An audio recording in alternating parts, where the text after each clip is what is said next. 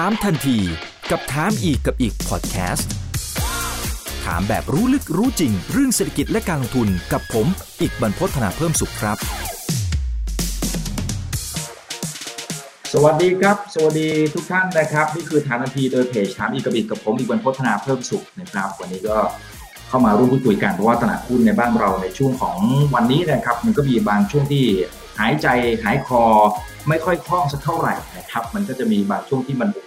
แรงขายมาจากไหนก็ไม่รู้นะครับบางช่วงก็เกือบติดลบเกือบ20จุดนะครับแต่สุดท้ายก็ปิดตลาดไปที่ 1579.66 นะครับติดลบประมาณสัก 16.61 จุดด้วยกันนะครับเดี๋ยวทักทาย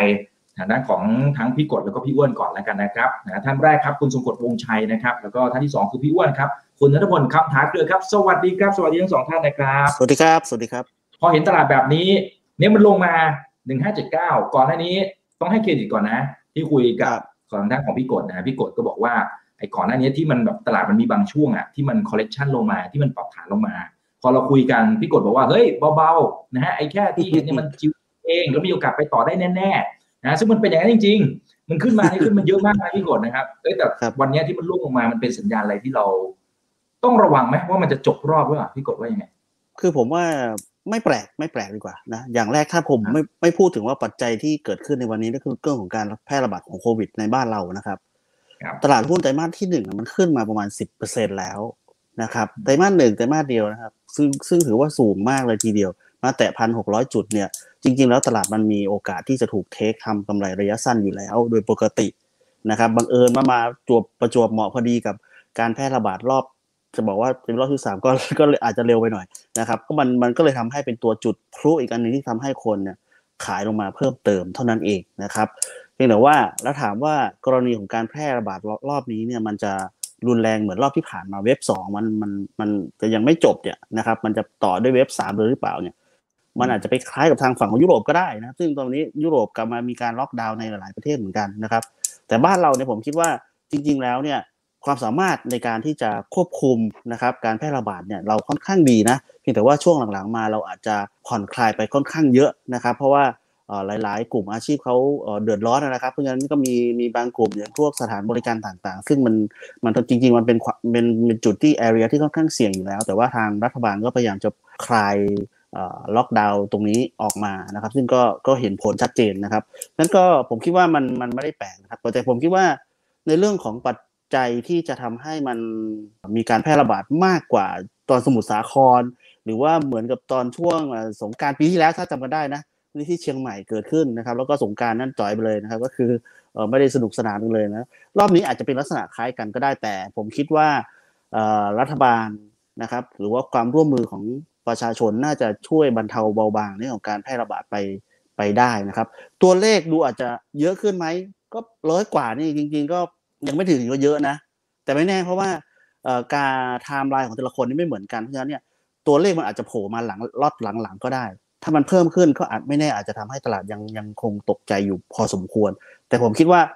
ไม่ได้เป็นประเด็นมากเพราะว่าถ้าเราไปเทียบกับต่างประเทศเองเราจะเห็นว่าอินโดนีเซียฟิลิปปินส์โอ้โหหนักมากโดนได้เป็นล้านคนนะครับฟิลิปปินส์นี่มี variant หรือว่ามีตัวที่มันกลายพันธุ์ในประเทศของเขาด้วยโอ้โหอันนั้นน่ากลัวมากกว่าประเทศไทยผมคิดว่ายังไม่ถึงจุดนั้นนะครับแล้วผมคิดว่ารัฐบาลมันมีความพร้อมคือรัฐบาลเองสาธารณสุขเราเองมันมีความพร้อมในการที่จะรับมือกับการแพร่ระบาดได้ซึ่งผมคิดว่าน่าจะยังไม่น่าจะคอนเซิร์นขนาดนั้นนะครับผมคิดว่าตลาดคอลเลกชันมันจะบอกว่าคอลเลกชันมันก็คือเทคโปรฟิตโดยปกติเท่านั้นเองนะยังไม่ได้มีนัยยะว่าโอ้จะลงแบบคอลเลกชันลงไปประมาณสักเป็นแบบ 10% อะไรเงี้ยผมไม่ได้มองอย่างนั้นผมมองแค่คอลเลกมองแค่เทคโปรฟิตระยะสั้นเท่านั้นเองครับคุณแบงกี้บอกว่าเฮ้ยแล้วปกติเนี่ยเวลาที่เขาเทค profit เทคกำไรเนี่ยมันจะลงไปสักกี่เปอร์เซ็นต์ผมว่าแม็กสุดนะแม็กสุดที่ผมให้คือ 5% นั่นเองไม่ได้เยอะนะครับไม่เยอะมากนะครับคือต้องบอกว่าวันนี้ถ้ามองในแง่ของการ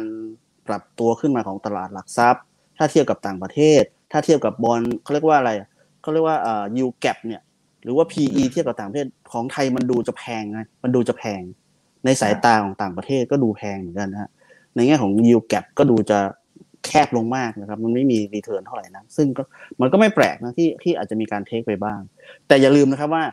รอบนี้เราเล่นกันเนี่ยบนเขาเรียกว่าบนเรื่องของการฟื้นตัวของเศรษฐกิจ คือเศรษฐกิจกำลังจะฟื้นไปเรื่อยๆนะฮะไม่ได้ถอยลงมาเรื่อยๆนะมันต่างจากปีที่แล้วนะครับที่มันโดนโควิดแล้วก็ลงไปเรื่อยๆรอบนี้มันคือโดนเหมือนกันแต่ว่ามันโดนแต่ว่ามันเป็นช่วงของการฟื้นตัวของเศรษฐกิจนะครับอันนี้คือความต่างเพราะฉะนั้นเนี่ยผมไม่เชื่อว่าจะลงไปได้มากแล้วก็ฝรั่งเองเนี่ยตอนนั้นที่เขาซื้อมาตั้งแต่เดือนNovember ถึงปัจจุบันเนี่ยที่ซื้อตอนจริงๆที่ซื้อไปแบบขึ้นไปตอนนั้นที่มันสไปค์ขึ้นไป1,000เกือบ 1,600 จุด100จุดนะตอนนั้นฝรั่งซื้อประมาณ 30,000 เองซื้อไม่ได้เยอะนะครับตอนนี้ถ้า year to date ฝรั่งขายก็ 30,000 เหมือนกัน 30,000 ล้านไม่รู้จะขายไปทำอะไรอีกแล้วฝรั่งนะครับกองทุนก็เป็นคนขายเหมือนกันในช่วงที่ผ่านมาไตรมาสที่1เองก็กองทุนก็ขายประมาณ 20,000 กว่าล้านมีรายย่อยที่รับแล้วก็ตลาดหุ้นก็ขึ้นมา 1,600 นั่นก็แสดงว่าคนที่จะกลับมาซื้อจริงๆจังมันก็ต้องเป็นกองทุนแล้วก็อาจจะเป็นฝรั่งตามมาก็ได้ถ้าเกิดว่าตัวเลขมันเห็นตัวเลขการฟื้นตัวจริงๆนะครับแต่วันนี้โอเคมันยังเป็นแค่ความอาจจะเป็นความหวังอยู่แล้วเรามาโดนการแพร่ระบาดแบบนี้คนก็เลยอาจจะแค่ตกใจระยะสั้นผมไม่ได้มองว่ามันจะลงไปเยอะแยะมากมายแล้วผมคิดว่าเป็นโอกาสมากกว่าเพราะคนที่ตกรถรอบที่แล้วมีนะโอ้หุ้นกลุ่มท่องเที่ยวทำไมขึ้นมาแรงจริงสนามบินอะไรก็ไม่ได้เปิดอะไรเต็มที่เลยนักท่องเที่ยวยังไม่มีทำไมหุ้นขึ้นคุณจะตกรถรอบนั้นไปนะครับรอบนี้มาให้คุณได้ซื้อแล้วนะได้ลงทุนแล้วรอบนี้ดังนั้นอย่าพลาดกันนะครับนะตกทั้งรถตกทั้งเรือตกแบบโรงแรมตกทุกอย่างนะหลายๆคนก็พลาดไปนะครับงั้นคือสรุปสั้นๆนะตอนนี้เท่าที่คุยกับพี่กฎมานะครับก็ยังไม่ได้กังวลอะไรนะครับแล้วก็การที่มันปรับฐานเป็นเรื่องปกตินะครับมันขึ้นมาขนาดนี้ก็ต้องย่อลงบ้างแหละแต่ว่ามันเหมือนกับมันรอจังหวะพอมันมีข่าวตรงนี้มันก็เลยเป็นเหตุผลที่มาอธิบายแค่นั้นเองนะครับโอเคปรับฐานสั้นๆก็คิดว่าไม่เกินสัก 5% โอเคนะครับพี่อ้วนเป็นอย่างนั้นจริงหรือเปล่ามองเหมือนกับพี่กฎไหมเพราะว่าอะไรนะเพราะว่าถ้าไปดูการฉีดวัคซีนในบ้านเราเทียบกับหลายๆประเทศเฮ้ยมันยังน้อยอยู่นะครับการเมืองเราไม่ว่านะอันนั้นเราไม่คุยนะครับเราพูดถึงแฟกต์ตัวเลขที่มันเกิดขึ้นจริงเนี่ยนะฮะว่าอัตราส่วนในการฉีดเนี่ยมันน้อยอยู่นะฮะหรือแม้กระทั่งตลาดต่างประเทศที่มันเป็นความหวังที่เราบอกว่าเฮ้ยยุโรปจริงๆก็ฉีดไปพอสมควรนะครับแต่เขาก็มีการใช้มาตรการล็อกดาวน์กันโอ้โหเป็นแบบหลายๆประเทศมารัวๆเลยนะพี่อ้วนแล้วเขาก็เป็นกลุ่มที่เดินทางมาท่องเที่ยวในบ้านเราพอสมควรเนี่ยสรุปแล้วมันแค่ปรับฐานระยะสั้นจริงๆหรือเปล่าคือผมมองเนี่ยคล้ายๆกับพี่กฎเลยนะครับก็คือว่าด้วยเรื่องของโควิดเนี่ยถ้าเกิดว่าจริงๆลองย้อนกลับไปนะตอนนั้นที่เคยมาคุยกับอีกเนี่ยผมยังรู้สึกว่าตอนนั้นเนี่ยยังมีอารมณ์ร่วมมากกว่าที่มีเรื่องของที่ระยองนะที่เป็นทหารเพราะว่าเราเว้นช่วงมานานนะครับแล้วก็ตอนนั้นเรากังวลเรื่อง second wave นะฮะแต่ว่ารอบนี้คือผมมองว่ามันอาจจะมีคลัสเตอร์ใหม่ซึ่งมันก็เป็นคลัสเตอร์ที่เราอาจจะต้องลุ้นแหละไม่ว่าจะเป็นสถานบันเทิงนะครับหรือว่าโรงเรียนนานาชาตินะครับร้านอาหารซึ่งมันต่างจากรอบแรกที่เป็นตลาดนะครับเป็นโรงงานเป็นแรงงานต่างชาติซึ่งตรงนั้นเนี่ยถึงแม้ว่าคนจะเยอะนะครับแต่ว่ามันเป็นกลุ่มก้อนที่เราพูดมาแล้วเราสามารถที่จะควบคุมได้นะครับแต่เนี้ยมันเริ่มเข้าไปในระดับปัจเจกชนมากขึ้นแล้วนะครับพอไปเที่ยวเนี่ยก็ไม่รู้ว่าใครจะไปตรงนั้นตรงนี้บ้างนะครับแต่ผมมองว่าไม่ว่าจะเกิดอะไรขึ้นก็ตามนะครับอันเนี้ยต้องบอกก่อนว่าภาพใหญ่เรื่องของโควิดไม่ใช่เรื่องใหม่นะครับอันที่สองก็คือว่าแม้ว่าเราจะยกระดับสีขึ้นไปนะครับแต่ว่าที่ผ่านมาก็จะเห็นแล้วว่าเราไม่มีการหยุดกิจกรรมทางเศรษฐกิจหลักๆนะครับยังเดินหน้าต่อได้อันที่สามก็คือว่าความร้ายแรงของโรคครับคือผมก็ยังเชื่อคุณหมอนะว่าแม้ว่าโรคเนี่ยคือการแพร่เร็วเนี่ยข้อดีก็คือว่าโรคที่มันแพร่เร็วเนี่ยเชื้อมันจะไม่ค่อยแรงมากไม่ค่อยดุนะครับจะสังเกตว่าการติดเชื้อมันก็มาเรื่อยๆแหละนะครับแต่ว่าอัตราการเสียชีวิตเนี่ยทั่วโลกเลยก็จะน้อยลงไปเรื่อยๆเหมือนกันนะครับอันที่4ก็คือตอนนี้เราก็มีวัคซีนนะครับแม้ว่าอาจจะมีประเด็นเรื่องของการแจกจ่ายที่ล่าช้าแต่ผมเชื่อว่ามันไม่ใช่แค่ประเทศเรานะครับคือประเทศที่ผลิตวัคซีนนะไม่ว่าจะเป็นอเมริกาหรือฝั่งยุโรปอันนั้นก็คือแหล่งผลิตอยู่ตรงนู้นมันก็เร็วอยู่แล้วนะครับแต่เมื่อไหร่ก็ตามที่เราผลิตได้นะก็คือแอสตราเนี่ยเริ่มผลิตก็คือล็อตเดือนพฤษภาประชาชนทั่วไปได้ฉีดเดือนมิถุนายนนะครับถามว่าตอนนี้เราฉีดวัคซีนเราคาดหวังอะไรนะครับการใช้ชีวิตกลับมาปกติหรอคือผมว่าใส่แมสแล้วก็คนไทยก็ออกไปเที่ยวได้แต่เราฉีดวัคซีนเนี่ยเราคาดหวังเพื่อที่จะรับต่างชาติเข้ามานะครับคือเขาฉีดนะครับเราก็ต้องฉีดด้วยนะมันถึงจะการท่องเที่ยวมันถึงจะเกิดนะครับแต่ผมมองว่าไทม์ไลน์ในแง่ของแบบแผนการรับนักท่องเที่ยวเนี่ยเอาจริงๆจะ impact กับผลประกอบการบริษัทจดทะเบียนเนี่ยก็คือQ4 นะครับ Q1 2 3เนี่ยผมว่ารับสภาพนะครับหลายๆโรงก็ยังขาดทุนถ้าเกิดว่าเป็นโรงแรมนะครับเพราะฉะนั้นเนี่ยถ้าเกิดเรามองภาพกันแบบตรงไปตรงมาก็คือว่าเราก็คิดว่าผลกระทบเนี่ยมันคงไม่ได้ลงมาที่ earning แหละเพราะว่าเราก็ไม่ได้คาดหวังมันเยอะนะครับอีกประเด็นหนึ่งนะครับอย่างที่พี่กฎบอกก็คือว่าระบบสาธารณสุขเนี่ยเราจัดการได้ค่อนข้างดีผมก็เลยเชื่อมั่นนะครับว่าเราน่าจะคุมได้อยู่แม้ว่าจะคลัสเตอร์ไหนก็ตามนะครับและสิ่งที่เห็นก็คือว่าตอนนี้หลายประเทศนะครับอย่างฝั่งยุโรปอินเดียจริงๆอินเดียนี่หนักมากนะครับถ้าเกิดว่าเราไปดูยอดแรงเนี่ยก็คืออันดับต้นๆตลอดนะครับท็อปฟรีตลอดนะแต่สิ่งที่อินเดียทำก็คือว่าโอเคอ่ะคนเยอะติดแล้วคุมยากด้วยนะครับเพราะว่าเรื่องของชนชั้นเรื่องอะไรพวกนี้ด้วยนะแต่ว่าเขาก็เล่นเรื่องของนโยบายการคลังเข้ามานะครับพยายามที่จะเอานโยบายการคลังเนี่ยไปช่วยเรื่องของพยุงเศรษฐกิจ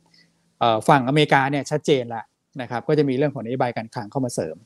จะเห็นได้ว่าเรื่องของนโยบายการเงินมันเริ่มสุดทางแล้วนโยบายการคลังเริ่มทำงานได้มากขึ้นซึ่งตรงนี้มันจะช่วยและตรงจุดมากขึ้นผมมองว่าในแง่ของภาวะเศรษฐกิจโดยภาพรวมเนี่ยถ้าเกิดมันเกิดมีการแบบ partial lockdown ซึ่งก็เริ่มแล้วนะครับร้านรวงต่างๆในเขตพื้นที่สีแดงต้องปิด 21:00 น.อะไรประมาณนี้นะครับแต่ว่าถ้าเกิดนโยบายการคลังใส่เข้ามาเรื่อยๆนะครับนโยบายการคลังเช่นอะไรที่เราใช้กันอยู่ทุกวันนี้คนละครึ่งนะเราชนะเราหลายๆเราเนี่ยที่เข้ามาช่วยเนี่ยผมว่ามันเติมเงินได้เยอะนะครับแล้วเดี๋ยวจะมีซีรีส์ต่อไปอีกนะที่จะดึงเงินฝากมาใช้นะครับเพราะฉะนั้นมันจะต่างจากรอบที่แล้วเลยและสิ่งสำคัญก็คือประเด็นที่5ที่ผมมองก็คือว่าในแง่ของ earning momentum ที่พี่กฎบอกไว้ตอนแรกนะครับถ้าเกิดเราย้อนไป2ปีไม่ใช่แค่ปีโควิดนะเราเจอมาตั้งแต่ปีปีโควิด63เราเจอตั้งแต่ปี62นะครับถ้าเกิดดูใน Bloomberg เนี่ยนักวิเคราะห์ปรับประมาณการลงตลอดเลยนะครับจนมาปีที่แล้วนี่ไม่ต้องพูดก็ปรับหันเหลือ5ประมาณสัก50บาทที่เราจบไป5 52 53บาทต่อหุ้นนะครับแต่ว่ารอบนี้พองบไตรมาส4ออกมานะครับเปิดฟ้าใหม่นะแม้จะมีโควิดระบาดอีกลอกใหม่เนี่ยแต่เราเห็นนักวิเคราะห์เนี่ยมีการปรับประมาณการขึ้นนะครับ EPS ตลาดล่าสุดเนี่ยอยู่ที่ประมาณสัก78บาทต่อหุ้นนะครับตอนต้นปีเนี่ยอยู่ที่ประมาณสัก68ราวๆนั้นนะครับก็มี earning momentum ที่มันขยับขึ้นมาเนี่ยผมมองว่ามันเป็นสัญญาณที่ดีสำหรับการปรับขึ้นของดัชนีตลาดหลักทรัพย์นะครับคือถ้าเกิดว่าหุ้นขึ้นแต่ earning ไม่มาอันเนี้ยมันต้องอาศัย flow ต้องอาศัยเรื่องสภาพคล่องซึ่งมันอยู่ได้ไม่นานแต่รอบนี้คือ earning มันฟื้นมาแล้วนะครับถามว่าประเด็นที่รออยู่คืออะไรตอนนี้ข้อดีก็คือเรา GDP เนี่ยฝรั่งเขามองเราต่ำอยู่แล้วนะครับอย่าง IMF บอกว่า 2.7 แต่เราก็4นะครับและที่ผ่านมาก็เห็นแล้วว่าเราก็คุมโควิดได้ดีเพราะฉะนั้นวันพรุ่งนี้อยากให้ติดตาม World Economic Outlook นะครับของ IMF ผมเชื่อว่าน่าจะมีการปรับประมาณการของ GDP ไทยขึ้นนะครับอย่างน้อยๆเนี่ยน่าจะใกล้ๆ3ซึ่งตรงนี้ก็จะเป็นสัญญาณที่ดีอันหนึ่งว่าเราก็ทำงานได้ดีนะครับเกี่ยวกับเรื่องของการประคับประคองเศรษฐกิจอีกการหนึ่งก็คืองบไตรมาส1อยากให้ผ่านไปเร็วๆจังเลยนะครับเพราะอะไรเพราะว่าถ้าเกิดดูเวลาเขาดูกำไรบริษัทจดทะเบียนนะครับเวลาเทียบ PE เนี่ยมันคือ12เดือนย้อนหลังถ้าเกิดว่าดูเป็น current PE นะครับเป็น trailing PE เนี่ยมันก็จะถ้าเกิดว่างบไตรมาส1ออกมาย้อนไป4ไตรมาสก็คือไตรมาส1ไตรมาส4ไตรมาส3ไตรมาส2มันก็ยังไปโดนจุดบอททอมของโควิดอยู่ก็คือไตรมาส2แต่ถ้าเกิดว่างบไตรมาส2คือผ่านงบไตรมาส1ออกไปแล้วนะครับแล้วเรามาเล่นเรื่อง Q2 มันก็จะหมดละมันก็จะเป็นQ2 Q1 Q4 และ Q3 นะครับถ้าเกิดงบ Q1 ออกเนี่ยผมว่าเราก็จะเป็นจังหวะดีเลยผ่านไม่ว่าจะเป็น Sell in April Sell in May อะไรก็แล้วแต่เนี่ยนะครับหุ้นก็จะกลับมาเคลื่อนไหวตามปัจจัยพื้นฐานก็คือตาม Earning Momentum ได้ดีขึ้นเพราะฉะนั้นเนี่ยถ้าเกิดให้ตอบคำถามก็ยืนยันเหมือนพี่กฎอีกทีว่ารอบนี้ลงมาก็ซื้อนะครับหุ้นเนี่ยยังไม่จบรอบขาขึ้นนะครับเพราะว่านโยบายการคลังเพิ่งเริ่มหลายประเทศเพิ่งเริ่มและเงินใหญ่กว่าเราเยอะมากนะครับ2ก็คือ earning momentum มันไปได้เพราะฉะนั้นหุ้นมันก็ยังไปได้นะครับเว้นแต่ว่าคือกลายพันธุ์แบบสุดๆวัคซีนเอาไม่อยู่อันนั้นคือผมว่าไม่ต้องถามเลยทุกคนพร้อมจะเลิกหมดเลยละนะครับประมาณนั้นครับทั้งสองท่านเห็นตรงกันนะครับว่าถ้าลงมาก็ยังไม่ต้องกังวลอะไรเป็นจังหวะในการเข้าไปซื้อซะด้วยซ้ำนะครับในเมื่อทั้งสองท่านมองตรงกันว่าลงมาควรจะจัดละนะครับคำถามก็คือว่าจัดธีมไหนเข้าพอดีนะครับแล้วเดี๋ยวในช่วงท้ายจะมาดูว่าหุ้นตัวไหนนะโอเคพี่กดก่อนเลยครับเชิญเลยฮะสำหรับธีมการลงทุนนะครับของทาง FSSIA เนี่ยจริงๆแล้วปีนี้เรามองอยู่3ธีมนะ ทีมแรกก็คือซิคลิคอลก็คือหุ้นวัฏจักรเทรดหรือคอมโมดิตี้เทรดรอบแรกนะครับรอบที่2นี่จะเป็น export related play นะครับและรอบที่3ก็คือ vaccine benefit play 3 อันซึ่งจริงๆแล้วตอนนี้มันมาจะครบแล้วนะครับอันแรกก็คือหุ้นจะเห็นว่าหุ้นกลุ่มพลังงานกลุ่ม commodity จะขึ้นมาก่อนหน้านั้นแล้วนะครับในไตรมาสตั้งแต่ไตรมาส 4ขึ้นมาไตรมาส 1นะครับพอมา export ไทยเป็นบวกนะครับกลุ่ม export ขึ้นหมดเหมือนกันนะครับตั้งแต่ออโต้นะครับตั้งแต่อิเล็กทรอนิกส์หรือว่า export related อื่นๆก็ขึ้นตามมานะครับวัคซีน benefit มันเริ่มมาแต่ว่ามันยังมาไม่สุดนะครับกำลังจะเริ่มเท่านั้นเองนะครับคำว่าเริ่มเนี่ยมันก็เห็นผลแล้วว่าจะเห็นว่าหุ้นกลุ่มท่องเที่ยวที่มีได้รับผลรับประโยชน์จากวัคซีนพวกนี้ขึ้นมาหมดเลยยกแผงมาเป็นธีมพร้อมๆกันเลยนะครับซึ่งจะเห็นว่า3ธีมหลักเนี่ยผมคิดว่ายังเป็นธีมที่ยังคงมีความต่อเนื่องเพราะว่าวันนี้เนี่ยเศรษฐกิจมันยังไม่ได้ฟื้นตัวก็บอกว่าต้องบอกว่ามันไม่ได้ฟื้นตัวแบบเต็มที่นะครับหลายๆคนอาจจะคิดว่ามันยังวัคซีนก็ยังมาไม่ครบเนี่ยแล้วยังไงดีนะครับนักท่องเที่ยวก็ยังไม่มาประเทศไทยเป็นประเทศต้องบอกว่าเป็นประเทศท่องเที่ยวเลยฝรั่งมันมองอย่างนี้อยู่แล้วนะครับซึ่งก็อันนี้ก็ที่แน่ชัดอยู่แล้วนะครับนี่เงินที่เข้ามาทำให้เศรษฐกิจไทยเติบโตได้เนี่ยวันนี้เราเพิ่งส่งออกเนี่ยจะเห็นชัดนะครับว่าถ้าพอส่งออกเรามาออกมาดีปุ๊บเนี่ยเศรษฐกิจเราจะรู้สึกว่ามันดีขึ้นนะถึงแม้ว่าประเทศไทยจะประสบปัญหาเรื่องของโดเมสติกที่มันอาจจะยังไม่ได้หมุนเงินมันอาจจะไม่หมุนเท่าไหร่นะครับแต่ว่าท้ายที่สุดแล้วพอมีเงินไหลเข้ามาในประเทศมากขึ้นนะครับเศรษฐกิจมันเลยขับเคลื่อนในทิศทางที่ดีขึ้นนะครับอาจจะมีแค่ดรอปไปในช่วงไตรมาสที่1เล็กน้อยเท่านั้นเองนะครับไม่ได้ลงไปลึกเพราะฉะนั้นเนี่ยถ้ามองผ่านข้ามผ่านไตรมาส1นะถ้าเอาแบบว่าผ่านไตรมาส1 GDP ที่อาจจะลดลงไปเนี่ยไตรมาส2มันจะโตแรงโตระดับ 8-10% นะครับซึ่งอันนี้ก็ถือว่ามันโอเคมาจากฐานที่ต่ำนะครับแต่ว่าอย่างไรก็แล้วแต่เนี่ยถ้ามองโมเมนตัมของ earning เนี่ยมันก็ยังโตต่อเนื่องนะครับแล้วอย่างที่คุณอ้วนบอกไปนั่นก็เรื่องของ Bloomberg Consensus ที่มีการ revise earning ขึ้นมานะครับนั้นธีม3ธีมหลักเนี่ยผมยังเชื่อว่ายังคงอยู่นะครับแต่ธีมที่จะมาที่สุดท้ายคือ Vaccine Benefit นี่แหละเพราะว่าตอนนี้อเมริกาก็เริ่มฉีดไปเรื่อยๆจะครบน่าจะประมาณเกิน 40% แล้วนะครับก็ค่อนข้างเร็วนะครับเพราะฉะนั้นเนี่ยแค่ไตรมาสเดียวเนี่ยเขาเกือบประมาณ 30% นะครับถ้าสมมุติว่าครึ่งปีหลังมันเร็วกว่าที่ไตรมาสที่1นะไตรมาส2มันจะเร็วมากเพราะฉะนั้นเนี่ยจริงๆแล้วเนี่ยเราอาจจะประเมินต่ำไปว่าวัคซีนมันจะมีผลช้าหรือเร็วเนี่ยผมคิดว่ามันอาจจะมีผลได้เร็วกว่าที่เราคาดการณ์ด้วยซ้ำนะซึ่งผมมองว่าธีมในหุ้นของกลุ่มที่ได้รับประโยชน์จากวัคซีนเบนฟิตเนี่ยจากโควิดหรือการท่องเที่ยวการเปิดประเทศของประเทศไทยผมว่ารัฐบาลพยายามจะเปิดประเทศให้เร็วซึ่งอันนี้ถือว่าเป็นจุดที่ดีนะคือยังไงประเทศไทยอย่างที่ผมบอกว่าท่องเที่ยวเมื่อก่อนมัน 17% ของ GDP ไทยนะครับถ้านักท่องเที่ยวมาแค่3ล้านคนนะปีนี้สมมุติว่ามา3ล้านคนเนี่ยถ้าคิดว่าแต่ละคนสเปนเงินประมาณสัก 52,000 บาทต่อคนนะต่อราวทริปเนี่ยนะต่อทริปนะฮะเงินมันเม็ดเงินเข้ามาเป็นแสนนะ 150,000 กว่าล้านบาท 1% ของ GDP ไม่น้อยนะครับแต่เราจะไม่พึ่งหวังว่าเราต้องมี40ล้านคนเข้ามาเราจะได้เงินประมาณ2ล้านล้านอันนั้นคงยากนะครับแต่ว่าเอาแค่150,000นี่ 1% ของ GDP เราอยากได้มาเพราะตอนนี้ทุกคนมอง GDP กันต่ำ3คือถ้าได้มาอีก1นี่คือแบบว่าคือที่สุดเหมือนกันนะครับงั้นผมคิดว่าธีมในแง่ของการเปิดประเทศเนี่ยยังคงมีอยู่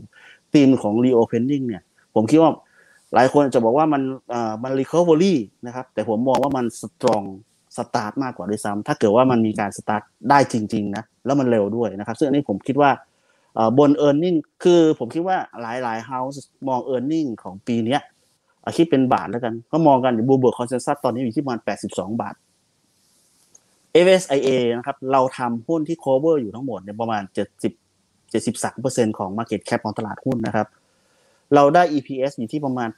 89ซึ่งผมคิดว่าสูงกว่าในตลาดแน่นอนดูโอ้ยทำไมเยอะขนาดนั้นแต่ว่านี่เป็นมุมมองของหุ้นที่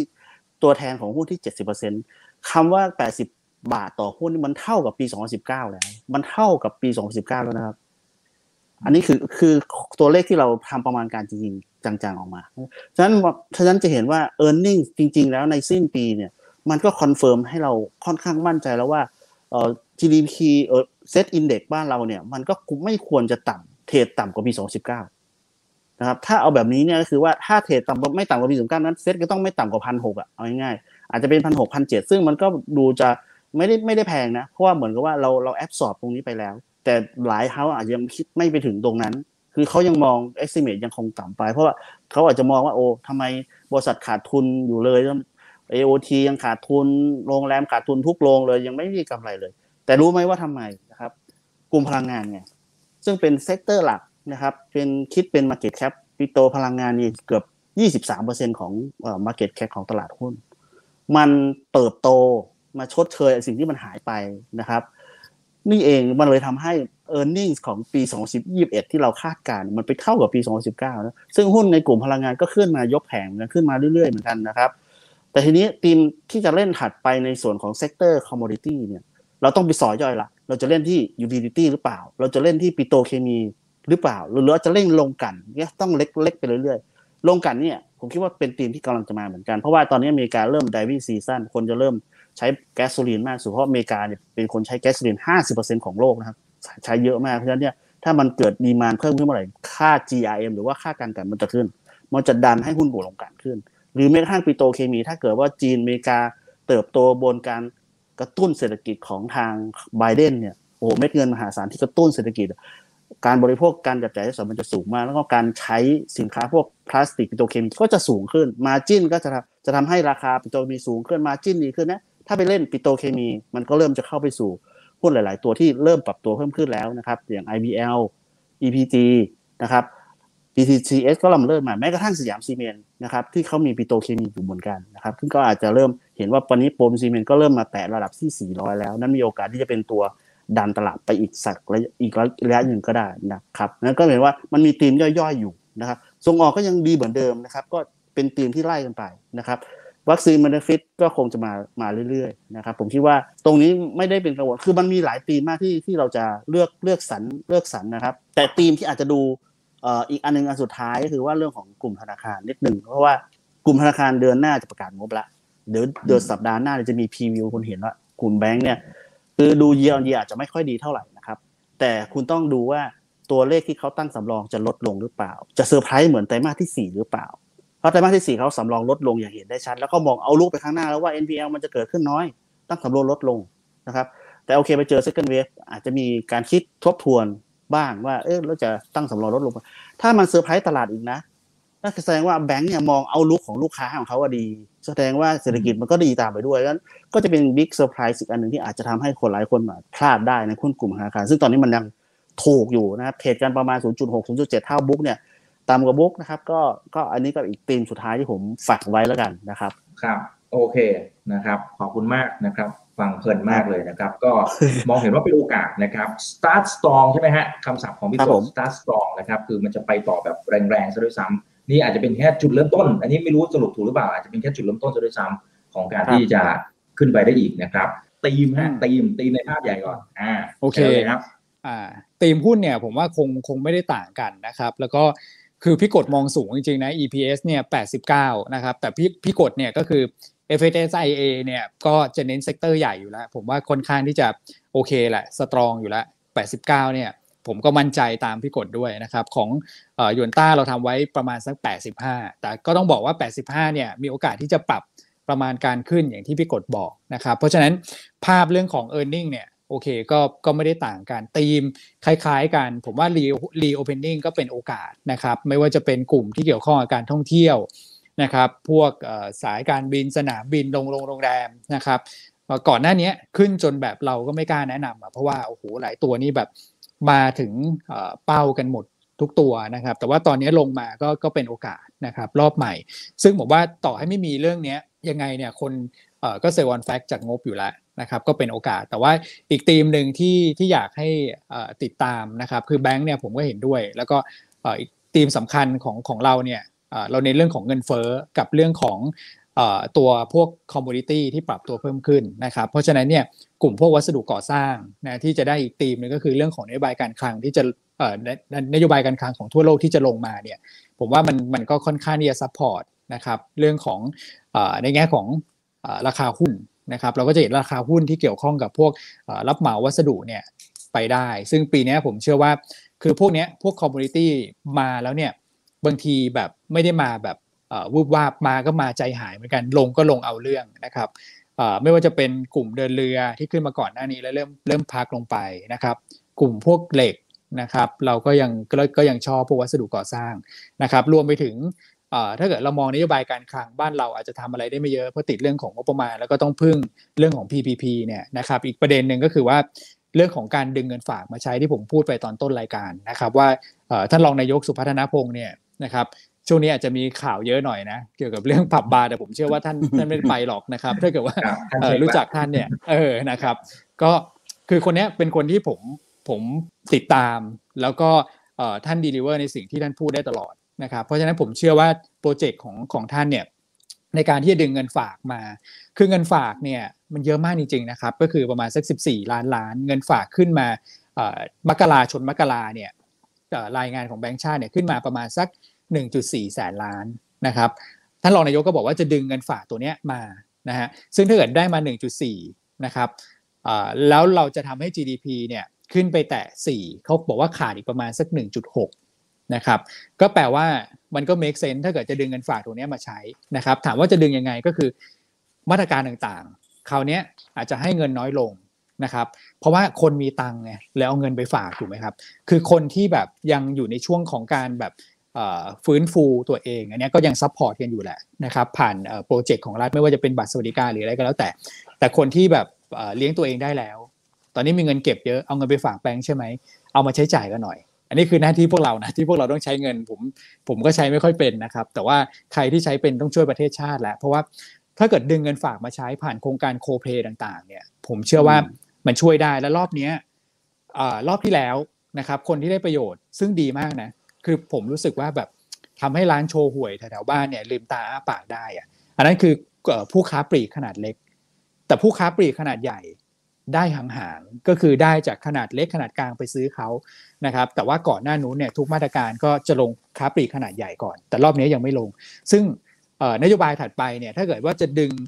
คนที่มีเงินฝากเยอะๆออกมาใช้อ่ะผมเชื่อว่าก็จะต้องดึงผ่านพวกห้างค้าปลีกขนาดใหญ่เพราะฉะนั้นเนี่ยพวกธุรกิจค้าปลีกนะครับที่เป็นพวก domestic play เนี่ยผมก็เชื่อว่าน่าจะมาเหมือนกันอันนี้ก็จะเป็นอีกธีมหนึ่งเป็นธีมที่2นะครับธีมแรกเรื่องเงินเฟ้อเรื่องหุ้นวัฏจักรคล้ายๆพี่กดธีมที่2คือ domestic play เพราะเราเชื่อว่าเรื่องของนโยบายการคลังเราทำได้ไม่เยอะมากนะครับส่วนธีมที่3นะครับเรื่อง reopening ก็เหมือนกับพี่กดก็ว่ากันไปนะครับแล้วก็สุดท้ายหุ้นกลุ่มแบงค์เนี่ยผมเห็นด้วยนะครับว่ายังอยู่ในโซนที่เป็นลักการ์ดเพลย์นะครับ valuation ค่อนข้างถูกนะครับจริงๆลักการ์ดเพย์อ่ะเป็นของถนัดของหยวนต้าเลยนะเราชอบพูดลักการ์ดมากนะครับแต่ให้ดูไว้2เซกเตอร์ละกันตอนนี้มี2เซกเตอร์ที่ลักการ์ดมากแล้วคนนักลงทุนก็จะถามตลอดเลยว่าเมื่อไหร่จะมานะครับแต่ถ้าเกิดมาผมว่าเราอาจจะต้องระมัดระวังนะถ้าเกิด2กลุ่มนี้มาเพราะว่าแปลว่าหุ้นขึ้นหมดแล้วนะครับก็คือสื่อสารกับโรงพยาบาลนะครับก็คือเราจะเห็นละอย่างปีที่แล้วเราก็จะบ่นค้าปลีกไม่มาเมื่อไหร่จะมาสื่อสารนี่บ่นจนคนเลิกบ่นละนะครับแต่สุดท้ายเขาก็มานะครับเพราะฉะนั้นเนี่ยก็เหลือสื่อสารกับโรงพยาบาลนี่แหละสำหรับคนที่แบบอาจจะชอบหุ้นแบบละกาดนะฮะก็อาจจะคือผมว่าถ้าเกิดตลาดขึ้นเนี่ยคือสุดท้ายหุ้นละกาดก็มาแต่การลงทุนในหุ้นละกาดต้องบอกนักลงทุนอย่างนี้นะครับหุ้นที่เป็นลีดเดอร์คือหุ้นที่ดีแปลว่าตอนนั้นตลาดเขาเล่นกันนะครับหุ้นละกาดคือหุ้นที่มันยังไม่ใช่เวลาเพราะฉะนั้นเนี่ยถ้าลงทุนอันนี้คือแบบมีความเสี่ยงสูงนะครับเพราะว่าเป็นการลงทุนแบบคอนทราเรียนคือสวนเทรนด์เพราะฉะนั้นต้องให้เวลาเขานิดนึงนะครับก็ต้องแบบถ้าเกิดเราจะอยู่กับเขาแล้วเราก็มองเขาเป็นหุ้นละกาดซึ่งไม่รู้จะมาเมื่อไหร่เราก็ต้องใช้เวลาเข้าสู้นะครับเพื่อลดความเสี่ยงในการลงทุนตรงนั้นเพราะฉะนั้นก็ฝากไว้อีกกลุ่มอีก2เซกเตอร์แล้วกันที่ยังไม่มานะครับก็เป็นไปได้ว่าอาจจะมาในช่วงครึ่งปีหลังนะครับประมาณนี้คือพูดไปพูดมาเนี่ยธีมเนี่ยเดี๋ยวจะครอบคลุมทุกเซกเตอร์นะเอาธีมหลักๆ ก็มีอยู่ประมาณ3ธีมเนี่ยครับที่ผมคิดว่าน่าสนใจสำหรับรอบนี้ครับผมเดี๋ยวไปดูที่ท็อปพิกนี่เอาเลยครับเอาสัก1ตัวแล้วกันตัวเดียวพอเดี๋ยวจะนานไปนะครับพี่กดก่อนชอบตัวไหนมากที่สุดเลยถ้าสมมุติว่าตลาดมันลงมาหนักๆเนี่ยเล็งเอาไว้ก่อนนะครับเอาเลยครับเล็งเลยจะซื้อไม่ซื้ออันนี้อีกว่านึงอีกว่ากันอีกทีนึงนะครับแต่ว่าเล็งไว้ก่อนตัวที่แบบชอบสุดเลยผมชอบ OR OR หลายคนอาจจะบอกว่ามันแพงฮะเพราะว่า OR เนี่ยเป็นร้านกาแฟที่ขายน้ำมันไม่ใช่น้ำมันไม่ใช่ปั๊มน้ำมันแล้วขายกาแฟอันนี้สำคัญนะฮะทำไมผมถึงพูดอย่างนั้นนะครับจริงๆแล้วเนี่ยธุรกิจของ OR เนี่ยโอเคผู้คนเห็นปั๊มน้ำมันรายได้เยอะมาก 90% เป็นปั๊มน้ำมันรายได้ Amazon แค่นิดเดียวเองรายได้จากเซเว่นรายได้จากนอนออยเขาเรียกนอนออยที่ไม่ใช่น้ำมันอ่ะลูกที่ไม่ใช่น้ำมันมันน้อยมากรายได้นะฮะแต่พอมาดูกำไร bottom line มันไม่ใช่ครับ bottom line นี่ปรากฏว่าตอนนี้ Amazon เนี่ยมันคิดเป็นกำไรประมาณ 25% ของกำไรทั้งหมดของ OR แล้ว Amazon เนี่ยเป็นธุรกิจที่กำลังขยายตัวอย่างมากเพราะว่าปั๊มเนี่ยปตท.มีอยู่เท่าไหร่ 2,000 กว่าปั๊มก็มีอยู่แค่นี้มันจะคงขยายได้ยาก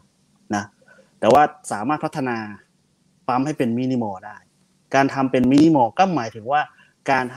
อานอนออยเข้าไปใส่มันเพราะนั้นออธุรกิจนอนออยมันจะเติบโตอย่างชนิดที่ว่าเพิ่มขึ้นเป็นเท่าตัวแล้วผมเชื่อว่านักวิเคราะห์ของเราที่ทำ OR นะครับเขาก็มองว่าในอีก 2-3 ปีข้างหน้านะครับรายกำไรของ OR มันจะมาจากธุรกิจที่เป็นไม่ใช่ธุรกิจน้ำมันนะครับประมาณ 50% เลยแล้วธุรกิจที่เป็นธุรกิจน้ำมันเนี่ยมาจิ้นสูงเอาง่ายๆขายกาแฟ1แก้วเนี่ย50-60 บาทเนี่ยต้นทุนมันแค่ไม่กี่บาทมาจิ้นมันสูงมากนะครับขณะที่ขายน้ำมันเนี่ยลิตรนึงเนี่ยกำไรแค่บาทนิดๆเองต่อลิตรนั่นก็จะเห็นว่า2ธุรกิจนี้มีความต่างกันตรงที่มาจิ้นที่สูงที่ไม่เท่าเทียมกันคือ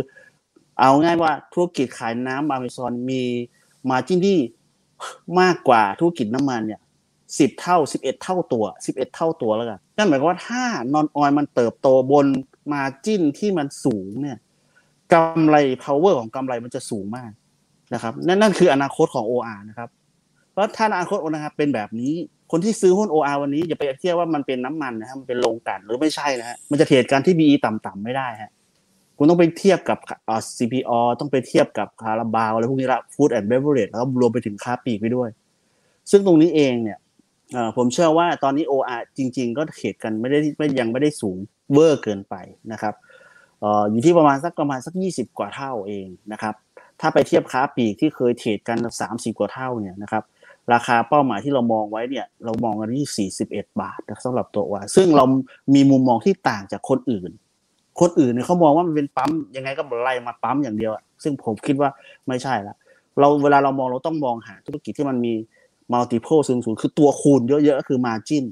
ธุรกิจที่มี margin สูงก็สามารถเทรดที่ระดับ PE ที่สูงได้อย่างเช่นหุ้นกลุ่มไฟแนนซ์หุ้นกลุ่มนี้ทำไมเทรดกันสูงจังคุณดูสิว่า margin เขาสูงมากแค่ไหนต้นทุนเขา 4% เอาไปปล่อยกู้ 20% โอ้โห margin มหาศาลแล้วทำไมเขาถึงเทรดที่สูงได้แล้วทำไมเขาถึงไปได้ขนาดนั้นแล้วเวลาแมกนิจูดการเพิ่มสาขาการที่มีเม็ดเงินลงทุนเข้ามาเพิ่มก็ทำให้เขาสามารถปล่อยกู้ได้สูงขึ้นคล้ายๆกับ Amazon ก็วันนี้มันไม่ใช่อยู่แค่ในปั๊มไงมันจะแข่งกับโอเคมันจะมีเซเว่นที่มันจะมีนอกปั๊มอีกเยอะเลยที่สามารถจะขยายได้ซึ่งผมคิดว่าตลาดกาแฟบ้านเรานะครับมันก็ยังมีดีมานที่สูงอยู่นะครับคือ Amazon มันอยู่ระดับกลางคือล่างก็ได้บนก็ได้ราคาไม่แพงมันจะเทียบกับ Starbucks ก็จริงๆมันก็พอได้มีแอร์เย็นๆนั่งอยู่แต่ว่ามันคงไม่เหมือนกับข้างถนนที่แบบ20กว่าบาทคงไม่ใช่ซึ่งผมคิดว่ามันเป็นระดับราคาที่เหมาะสมแล้วพร้อมที่จะเติบโตไปข้างหน้านะครับสำหรับหุ้น OR ที่ผมชอบก็คือประเด็นนี้เลยครับโอเคนะครับพี่อ้วนครับครับผมที่เด็ดคืออะไรฮะที่เด็ดนะครับตอนนี้นี่ถ้าเกิดว่าดูหยวนต้าเนี่ยไม่ว่าจะเป็นพี่อั้นนะครับหรือผมเองเนี่ยเวลาไปข้างนอกก็จะพูดตัวนี้เป็นหลักแหละก็คือ IRPC นะครับIRPC ก็พอดีเลยใช่นะครับให้เล่าให้ฟังหน่อยจริงๆพี่กดอ่ะของถนัดพี่กดเลย IRPC ในกลุ่มพลังงานเนี่ยนะครับถ้าเกิดพูดผิดช่วยแก้ด้วยนะครับแต่ว่าเรามองในเชิงกลยุทธ์ว่าคือกลุ่มเนี้ยนะครับก็สอดคล้องกับเรื่องของcommodity plays ด้วยว่าได้ประโยชน์จากเรื่องของ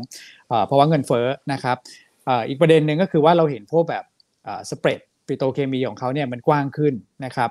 ก็น่าจะกว้างขึ้นมากที่สุดในรอบ12ปีนะครับแน่นอนว่ามันก็มีการใช้นะครับพวกแบบ ABS ก็คือพลาสติกที่ไปทำแบบชิ้นส่วนยานยนต์เนี่ยค่อนข้างเยอะนะครับโดยเฉพาะคือตอนนี้คนที่ทำธุรกิจยานยนต์เนี่ยช่วงนี้คือฮันนีมูนพีเรียดจริงๆนะ นะครับแม้แต่คนที่ทำชิ้นส่วนธรรมดานะครับหรือว่าคนที่ทำแบบ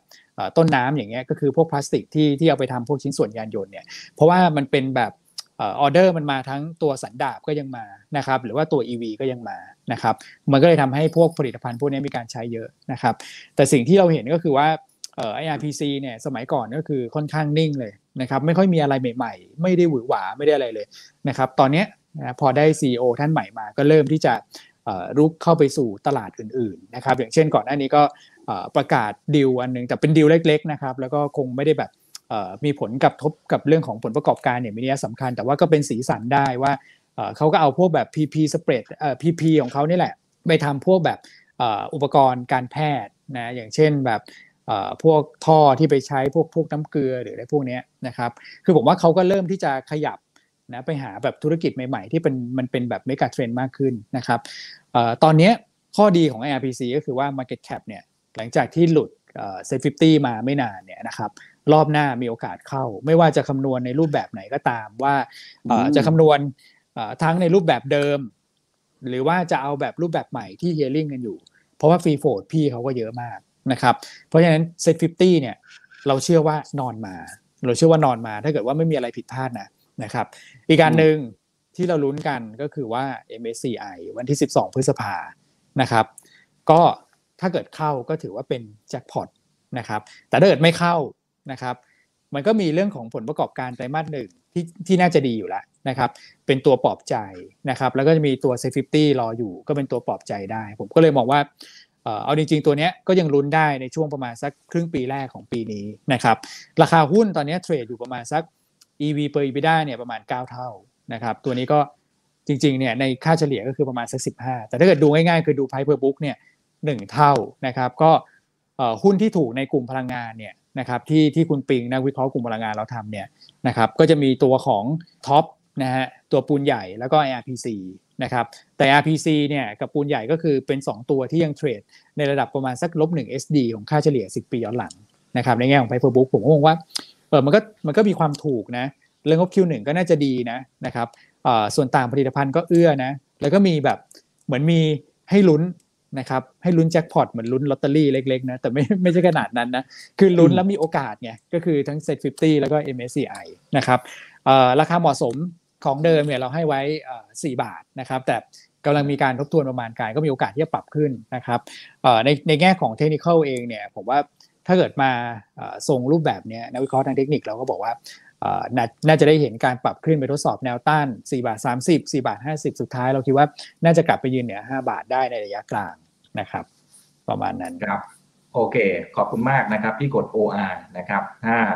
เป็นพี่อ้วนนะครับ IRPC นะครับคุณแบงกี้เนี่ยติดตาม10นาทีข่าวลงทุนเช้าตรู่ในช่วงเช้าของผมนะครับแล้วก็บอกว่าเนี่ยอยากจะขอความเห็นนะครับว่าการที่อุตสาหกรรมที่มันขาดแคลนไอตัวชิปเซมิคอนดักเตอร์เนี่ยมันจะมีผลต่อนะพวกซัพพลายเชนต่างๆอย่างไรบ้างนะครับทั้งกลุ่มอิเล็กทรอนิกส์กลุ่มคอมโมอะไรต่างๆมันมีผลไหมนะครับพี่อ้วนมาเลยครับโอเคนะครับเรื่องชิปขาดเนี่ยจริงๆแล้วเนี่ยตอนแรกเรากังวลนะครับคือผมเนี่ยเป็นแบบอะไรที่แพนิคมากนะครับพอชิปขาดใช่ไหมเดี๋ยวกลัวแบบคอมพิวเตอร์จะแพงนะครับเราก็เลยรีบไปซื้อนะครับปรากฏว่าวันรุ่งขึ้นเขาลดราคาทันทีแล้วจะรีบทำไมอะไรประมาณนี้แล้วจริงๆเนี่ยผู้ผลิตเขาก็ยังไม่ได้เอาประเด็นนี้มาขึ้นราคาสินค้านะครับก็ถามว่าตอนนี้กระทบไหมคือที่อเมริกานี่ก็เป็นเรื่องเป็นราวเลยนะครับก็เรียกผู้ผลิตชิปมาว่ามันจะต้องมีการแก้ไขปัญหาอะไรกันยังไงนะครับเพราะว่าชิปเนี่ยก็ถูกเอาไปใช้ในพวกของชิ้นส่วนอิเล็กทรอนิกส์นะครับแล้วก็อุปกรณ์พวกคอมพิวเตอร์อะไรพวกนี้กันค่อนข้างเยอะ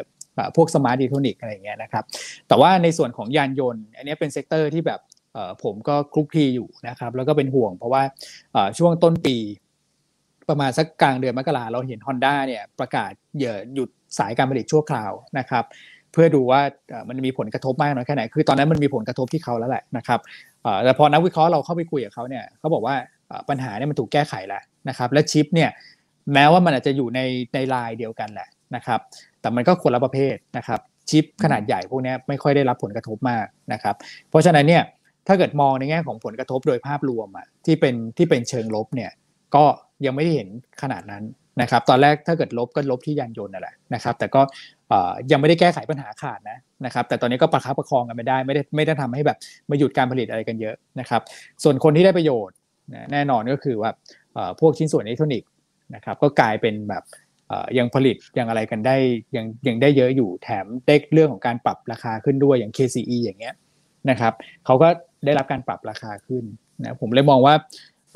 ประเด็นนี้เป็นประเด็นแต่ณวันนี้ยังไม่ได้เอาจริงๆก็คือเรื่องของค่าขนส่งอะไรพวกนี้ยังดูร้ายแรงกว่าอีกนะครับก็เลยมองว่าถ้าเกิดถามว่าหุ้นที่รับผลกระทบบวกลบก็ยังไม่ได้มีอย่างมีนัยสำคัญประมาณนั้นครับคุณสุริยันนะบอกว่า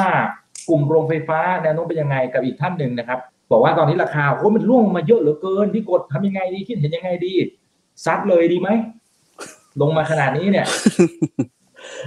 ผมว่าทยอยสะสมได้แล้วครับเพราะว่าผมคิดว่า utility หรือโรงไฟฟ้าเนี่ยมันแลกขาดมานานแล้วเหมือนกันในช่วงไตรมาสที่1ที่ผ่านมาเนี่ยใครมีเก้ามีบีเกมนี่ต้องบอกว่าไม่ค่อยได้ตังค์เท่าไหร่นะครับเพราะว่ามันมีประเด็นนะครับในเรื่องของพอเศรษฐกิจมันดีมากๆเนี่ยปรากฏว่ามันมีเรื่องของบอนด์ยิลด์ที่มันสไปค์ขึ้นมานะครับการที่บอนด์ยิลด์สไปค์นี่มันมีผลต่อการมีผลต่อการ valuation ของหุ้นกลุ่มโรงไฟฟ้าเพราะว่ากลุ่มพวกเนี้ยจะใช้วิธี discount valuation นะครับ discount cash flow ในการที่จะประเมินมูลค่าหุ้นเพราะฉะนั้นเนี่ยเวลาอัตราดอกเบี้ยมีแนวโน้มที่ปรับตัวเพิ่มขึ้นนะครับอัตราการคิดลดที่เขาใช้มันสูงขึ้นเนี่ยนะครับในแง่ของ valuation มันก็จะดรอปลงเป็นเรื่องปกตินะครับและประกอบกับในช่วงไตรมาส1ที่ผ่านมาเองเนี่ยผมว่าโรงไฟฟ้าขนาดใหญ่ๆไม่ได้ค่อยมีประกาศอะไรได้โรงไฟฟ้าหรือจะสร้างโรงไฟฟ้าอะไรเท่าไหร่นะมันก็เลยทำให้ข่าวที่ออกมาในเชิงบวกในช่วงที่ผ่านมามันไม่ค่อยเห็นเท่าไหร่นักนะครับแล้วก็เขาจะไปสนใจเรื่องโควิดอะไรกันมากกว่ามันก็เลยทำให้ตรงนี้หายไปค่อนข้างเยอะแต่ผมคิดว่ามันกำลังจะมาแล้วล่ะนะครับเพราะว่าวันนี้เนี่ยบอนด์ยิลด์ก็เริ่ม stabilize มากขึ้นนะครับแล้วก็ผมคิดว่าอย่างก้าวบีกินเนี่ยยังการเติบโตของการกำลังผลิตใหม่ของเขาเนี่ยกำลังจะเริ่มCOD กันเข้ามาแล้วอย่างปีนี้เขาก็เข้ามาประมาณ 1,000 เมกะวัตต์นะครับปีหน้าอีก 1,000 เมกะวัตต์ก็จะเห็นว่าอัตราการเติบโตในแง่ของเมกะวัตต์ก็สูงขึ้นเป็นเงาตามตัวเหมือนกันนะครับบีกิมก็เหมือนกันบีกิมปีนี้อาจจะไม่ได้โตมากแต่ว่าปีหน้าเนี่ยนะครับเขาจะมีโรงไฟฟ้าที่เขาเรียกว่ากลับมาสร้างใหม่นะครับเป็น SPP ซึ่งตรงนั้นนี่ก็จะทำให้รายได้ของเขามาจากกำลังผลิตที่เพิ่มขึ้นมาแบบกับประมาณ 500-600 เมกะวัตต์ซึ่งก็ถือว่าสูงมากนะครับและผมเชื่อว่าอันนึงที่ทุกคนรอในของโรงไฟฟ้าคือเรื่องของแผนพัฒนาไฟฟ้าของเวียดนามเพราะว่าหลายโรงบริษัทเรานะไม่ว่าจะเป็นก้าวบีกิมเนี่ยไปลงทุนในเวียดนามกันหมดเลยหรือเสริมสร้างหรือว่าหลายบริษัทไปลงทุนในเวียดนามเพราะว่าเวียดนามตอนนี้ขาดไฟอยู่นะครับงั้นเนี่ยโปรเจกต์ที่เขาจะประกาศมาในแผนเขาเรียกว่าแผนพัฒนาพลังงานไฟฟ้าของเวียดนามหมายเลข 8เนี่ยกำลังจะถูก approve จากทางรัฐบาลเวียดนามซึ่งตรงนี้ถ้ามัน approve มาปุ๊บนะครับอย่างเก่าที่คอมมิตไว้ว่าอย่างเรื่องของ LNG terminal บวกกับโรงไฟฟ้าอีก 6,000 เมกะวัตต์อะไรเงี้ยถ้ามันได้รับการตอบรับจากรัฐบาลเมื่อไหร่นะครับหุ้นพวกนี้จะกลับมานะครับเพราะว่าอันนี้คือเป็น potential ในการเติบโตในอนาคตหรือแม้กระทั่ง BGIM 3,000 เมกะวัตต์ในเวียดนามก็จะกลับมาเหมือนกันสายส่งเขามีปัญหานี่ใช่ไหมฮะครับคือสายส่งก็มีปัญหาด้วยนะครับกำลังการผลิตก็ยังไม่พออยู่ดีครับเพราะว่าเวียดนามโตเร็วเพราะฉะนั้นเนี่ยเวลาจะสร้างโรงไฟฟ้าทีเนี่ยคุณจะต้องวางแผนล่วงหน้าอย่างน้อย 5-10 ปีเลยนะครับซึ่งตรงนี้เองเนี่ยก็ต้องรีบปล่อยสัมปทานออกมาไม่เช่นนั้นเนี่ยไฟมันจะขาดแคลนในอนาคตนะครับนั้นแค่ได้สัมปทานแค่ได้ PPA เนี่ยก็คือพวกมันก็วิ่งแล้วครับไม่ต้องไปรอว่าสร้างเสร็จนะครับแต่ว่าปัจจุบันเองจริงๆโรงไฟฟ้าของอย่างเก้าของหรือว่าบีกิมหรือว่าหลายๆโรงเนี่ยมันก็เริ่มจะทยอยสตาร์ทอัพกันมาเรื่อยๆเหมือนกันแต่ว่ามันไม่ได้เป็นข่าวมากเท่าไหร่นัก earning visibility เนี่ยมันมองเห็นอยู่แล้วแต่ว่าพอไม่มีสตอรี่ใหม่ๆเข้ามาปุ๊บเนี่ยมันก็เลยทำให้หุ้นตัวนี้มันก็เลยแบบไม่ได้รับความสนหุ้นกลุ่มพวกนี้ก็เลยไม่ได้รับความสนใจเท่านั้นเองแต่ผมคิดว่าเดี๋ยวอีกสักเดือน2เดือนถ้าเวียดนามประกาศแผนพัฒนาไฟฟ้าของเขาออกมาเป็นรูปธรรมจริงๆเนี่ยเราจะเห็นว่าใครกันแน่ที่ได้เค้กของเวียดนามเท่าไหร่อย่างเงี้ยอันเนี้ยเดี๋ยวจะมานะครับเพราะฉะนั้นก็อดใจรอนิดนึงนะครับสำหรับโรงไฟฟ้าในแง่ของกำไรผมไม่ได้ห่วงครับเพราะว่ามันมีรายได้ที่แน่นอนจากสัญญาซื้อขายไฟฟ้าอยู่แล้วงั้นเรื่องของ earning ไม่ต้องห่วงครับเพียงแต่ว่าโอเคดอกเบี้ยถ้าเดี๋ยวแนวโน้มดอกเบี้ยขึ้นอาจจะมีผลกระทบบ้างหรือว่าบอนด์สไปค์ขึ้นมาอาจจะมีผลบ้างแต่ผมคิดว่าในระยะตอนใกล้นี้ผมคิดว่ายังไม่น่าจะเกิดขึ้นนะเพราะเงินเฟ้อจะมาเร็วอะไรขนาดนั้นผมคิดว่าไม่น่าจะเร็วขนาดนั้นเพราะฉะนั้นคิดว่า ถ้าบอลมันวนยูมันสเตบิไลซ์นะผมคิดว่าเราตรงนี้เราก็เป็นจังหวะในการเข้าไปซื้อสะสมน่าจะโอเคนะครับธีมการชงเนี่ยตอนนี้มันอยู่ช่วงไหนละนะครับเพราะรู้สึกว่าโอ้ valuation มันไปไกลแล้วนะแต่ว่าโมเดลธุรกิจมันเหมือนเพิ่งจะเริ่มต้นเองพี่อ้วนว่าไงโอเคครับเดี๋ยวเมื่อกี้ขออนุญาตเสริมพี่กดนิดนึงคือโรงไฟฟ้าเนี่ยคือผมว่าถ้าเป็นโรงใหญ่นะครับไม่ว่าจะเป็นเอ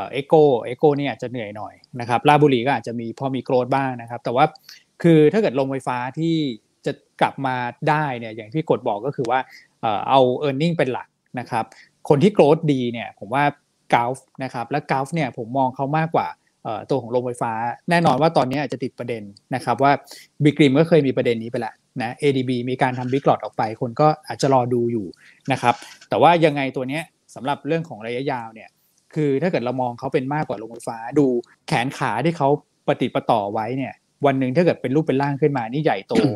มาหัวลานเหมือนกันนะครับคืออย่างเจมาร์ทก็จะเป็นอย่างเงี้ยนะครับพยายามไปลงทุนแล้วก็ทำให้อีโคซิสเต็มของตัวเองเนี่ยมันเกื้อหนุนการเกิดซินเนอร์จีแล้วก็โตขึ้นได้ในระยะยาวนะครับอย่างกราฟเนี่ยตอนนี้โรงไฟฟ้าขยับไปไหนขยับไปพวกอินฟรานะครับแล้วก็ขยับไปทางแบบอย่างอินทัชก็เริ่มมีระยะสำคัญมากขึ้นนะครับก็คือถ้าโรงไฟฟ้าเลือกตัวเดียวนะผมว่าเอายาวๆนะ valuation ตรงนี้กราฟนะครับแม้ว่ามันจะมีเรื่อง ADB ก็คือแบบอาจจะติดไม้ติดมือไว้หน่อยแล้วพอถ้าเกิด ADB บิ๊กหลอดออกมาอันนั้นก็คือ timing ในการซื้อเพื่อถือลงทุนนะครับส่วนกัญชานะครับตอนนี้ราคาหุ้นเนี่ยหลายตัวนะครับอย่าง DOD RBF นะครับก็ปรับขึ้นต้องบอกว่าเขาเป็นเจ้าที่อย่าง DOD เนี่ยคือหลายทุกคนเนี่ยวิ่งเข้าหาเป็นพันธมิตรทางธุรกิจด้วยเพราะฉะนั้นราคาหุ้นเนี่ยก็เหมือนวิ่งรับเรื่องของความคาดหวังตรงนี้ไปแล้วด้วยเหมือนกันนะครับ RBF ก็เช่นเดียวกันอันนี้คือเป็นคนที่ทำต้นน้ำนะครับแล้วก็มีความเป็นไปได้มากที่สุดแล้วนะครับส่วนคนอื่นปลายน้ำเนี่ยคนอาจจะให้น้ำหนักน้อยหน่อยเพราะว่าต้นน้ำมันต้องเกิดก่อนถูกไหมต้องปลูกต้องสกัดต้องอะไรกันมาได้แล้วถึงไปทำสินค้าขั้นปลายนะครับแต่ผมมองว่าอย่างตอนนี้ถ้าเกิดถามเราก็ยังชอบอีชิอยู่นะครับเพราะว่าอีชิเนี่ยในแง่ของการทำมาร์เก็ตติ้งเนี่ยนะครับชาเขียวที่เราคิดว่ามันไม่น่าจะขายได้ในประเทศไทยเขาก็ทำให้บูมขึ้นมาได้นะครับเพราะฉะนั้นเรื่องของมาร์เก็ตติ้งเนี่ยเก่งอยู่แล้วนะแต่ว่าราคาหุ้นตอนนี้ผมมองว่าอย่างคุณเอ็มเนี่ยนักวิเคราะห์ของเราก็บอกว่าถ้าเกิดยังไม่รวมธุรกิจใหม่เนี่ยก็16 บาทนะครับเพราะฉะนั้นราคาแถวประมาณสัก14 บาทกว่ามันก็ยังไม่น่าจะตอบรับปัจจัยบวกหรือความคาดหวังตรงนี้มากนะครับเพราะฉะนั้นเวลาผิดหวังมันก็จะไม่รุนแรงนะครับแต่ว่าหุ้นกลุ่มเครื่องดื่มเนี่ยงบ Q1 ยังไม่หวือหวานะครับจะหวือหวาก็คือหน้าร้อนนะแล้วปีนี้ร้อนแบบคือโชคดีมากนะที่วัน2วันนี้ฝนตกแบบโอ้โหพาลูกไปขี่ช้างนี่แบบโอ้อะไรจะร้อนอะไรขนาดนั้นนะครับผมว่าเครื่องดื่มเนี่ย Q2 ต้องดีมากๆนะครับแล้วช่วงที่ผ่านมาเราก็มีเรื่องอะไรอ่ะน้ำก่อยน้ำเค็มอะไรอย่างเงี้ยทำให้คนแบบบริโภคพวกน้ำดื่มอะไรพวกนี้กันเยอะขึ้นเราก็จะชอบอิชิเป็นคีย์เลยนะครับสำหรับธีมเรื่องของการชงกัญชานะครับแล้วตัวอื่นก็จริงๆก็จะมีตัวที่แบบถ้าเกิดเราใช้จุดแข็งของประเทศไทยมาผนวกกับเรื่องกัญชงเนี่ยก็คือสปาแหละนะครับที่ผมมองว่าต่อให้คนจีนยังไม่มาเขาก็สามารถขาย product ไปให้กับจีนได้นะถ้าเกิดว่า product มัน proof คือในไทยเนี่ยอนุญาตได้แล้วแต่ว่าอยู่ที่จีนจะรับได้หรือเปล่าถ้าเกิดรับได้เนี่ยผมว่าก็เป็นตลาดที่เขาน่าจะเปิดไปได้โดยที่คนจีนไม่ต้องมาบ้านเรานะครับก็ประมาณนี้นะครับคือผมมองว่าต้องเลือกนะไม่ใช่ว่าพอเขาบอกตัวหุ้นไหนบอกว่าจะทำแล้วเราก็เฮโลตามเข้าไปมันต้องดูถึงความเป็นไปได้ด้วยนะว่าเขาทำได้จริงหรือเปล่าดูสิ่งที่เขาเคยทำที่ผ่านมาแล้วตัวของใหม่ที่เขาจะทำเนี่ยมันจะเกื้อหนุนกับธุรกิจเดิมหรือเปล่า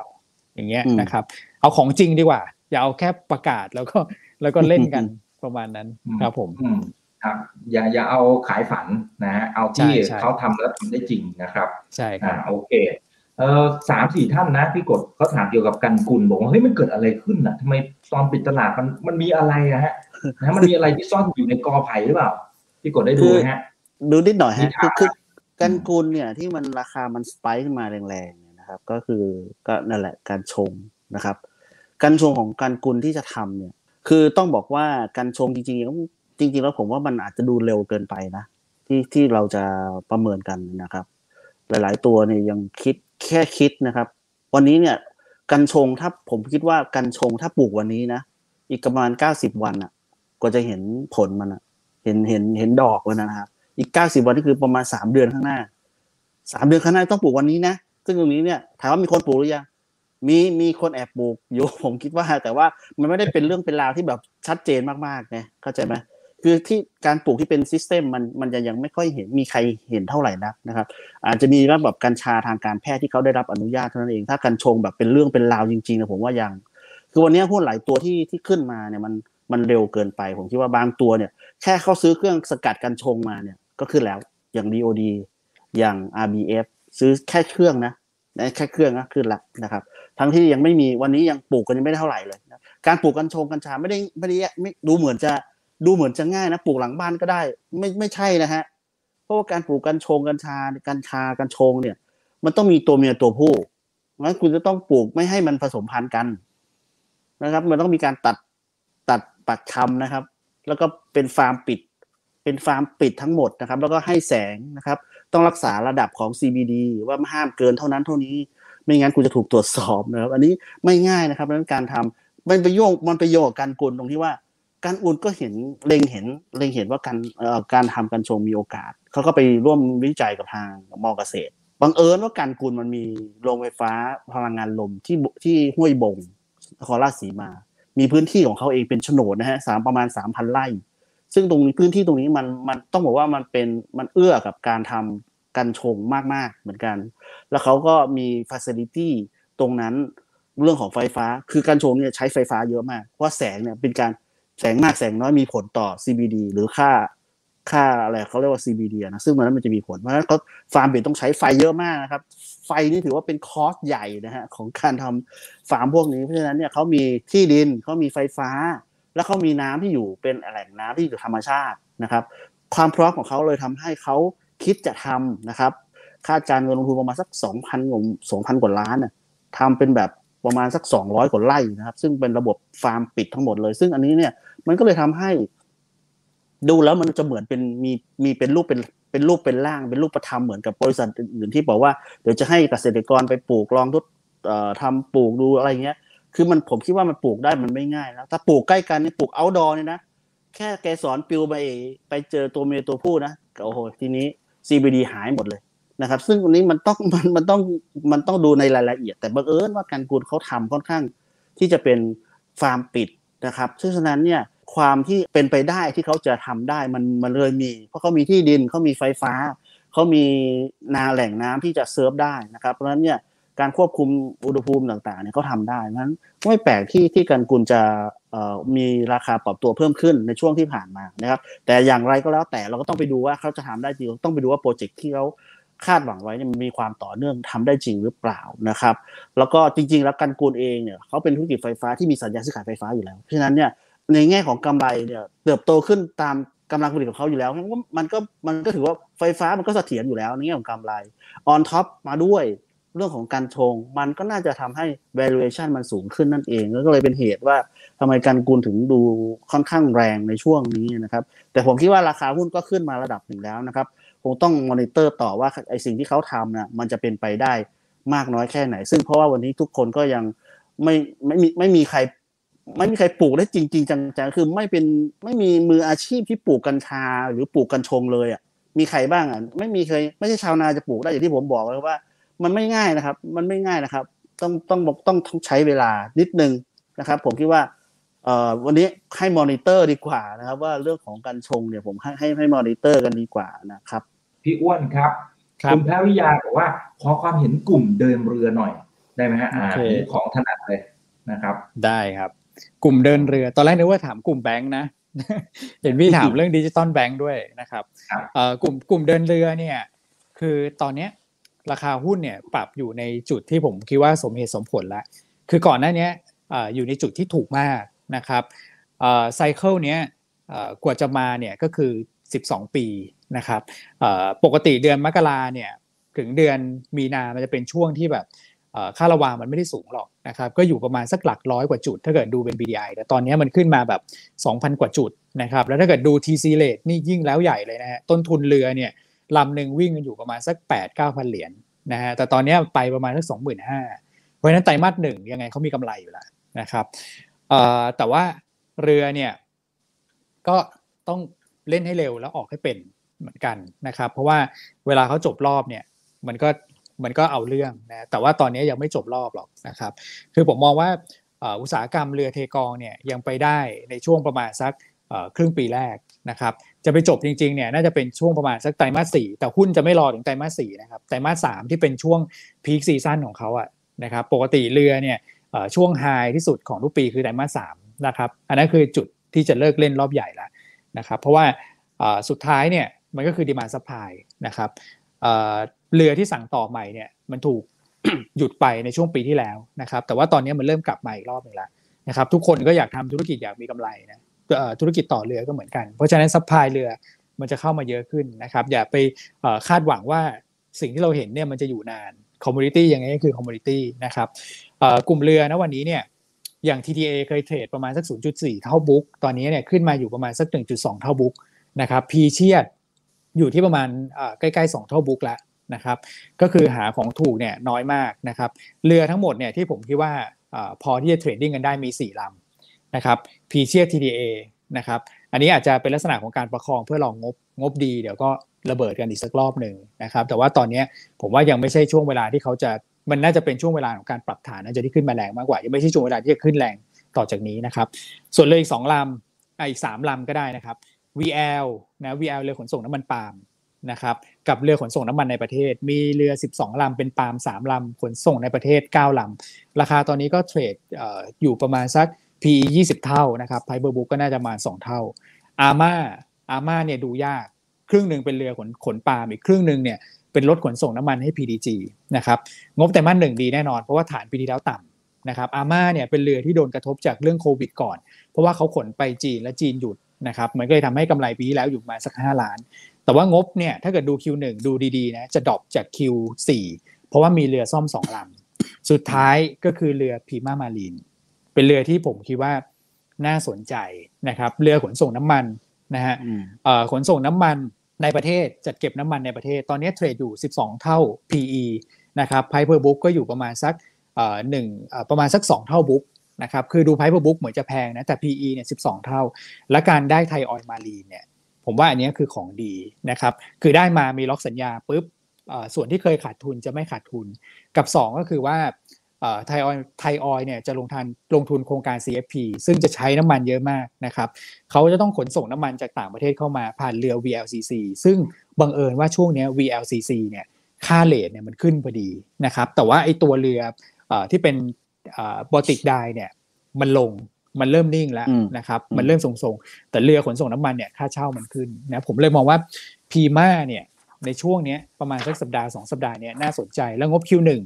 ปีที่แล้วฐานต่ำกำไรแค่200นะครับแต่ถ้าเกิดดูงบเนี่ยไตรมาส2 3 4ที่ผ่านมากำไรคือเบส400มาตลอด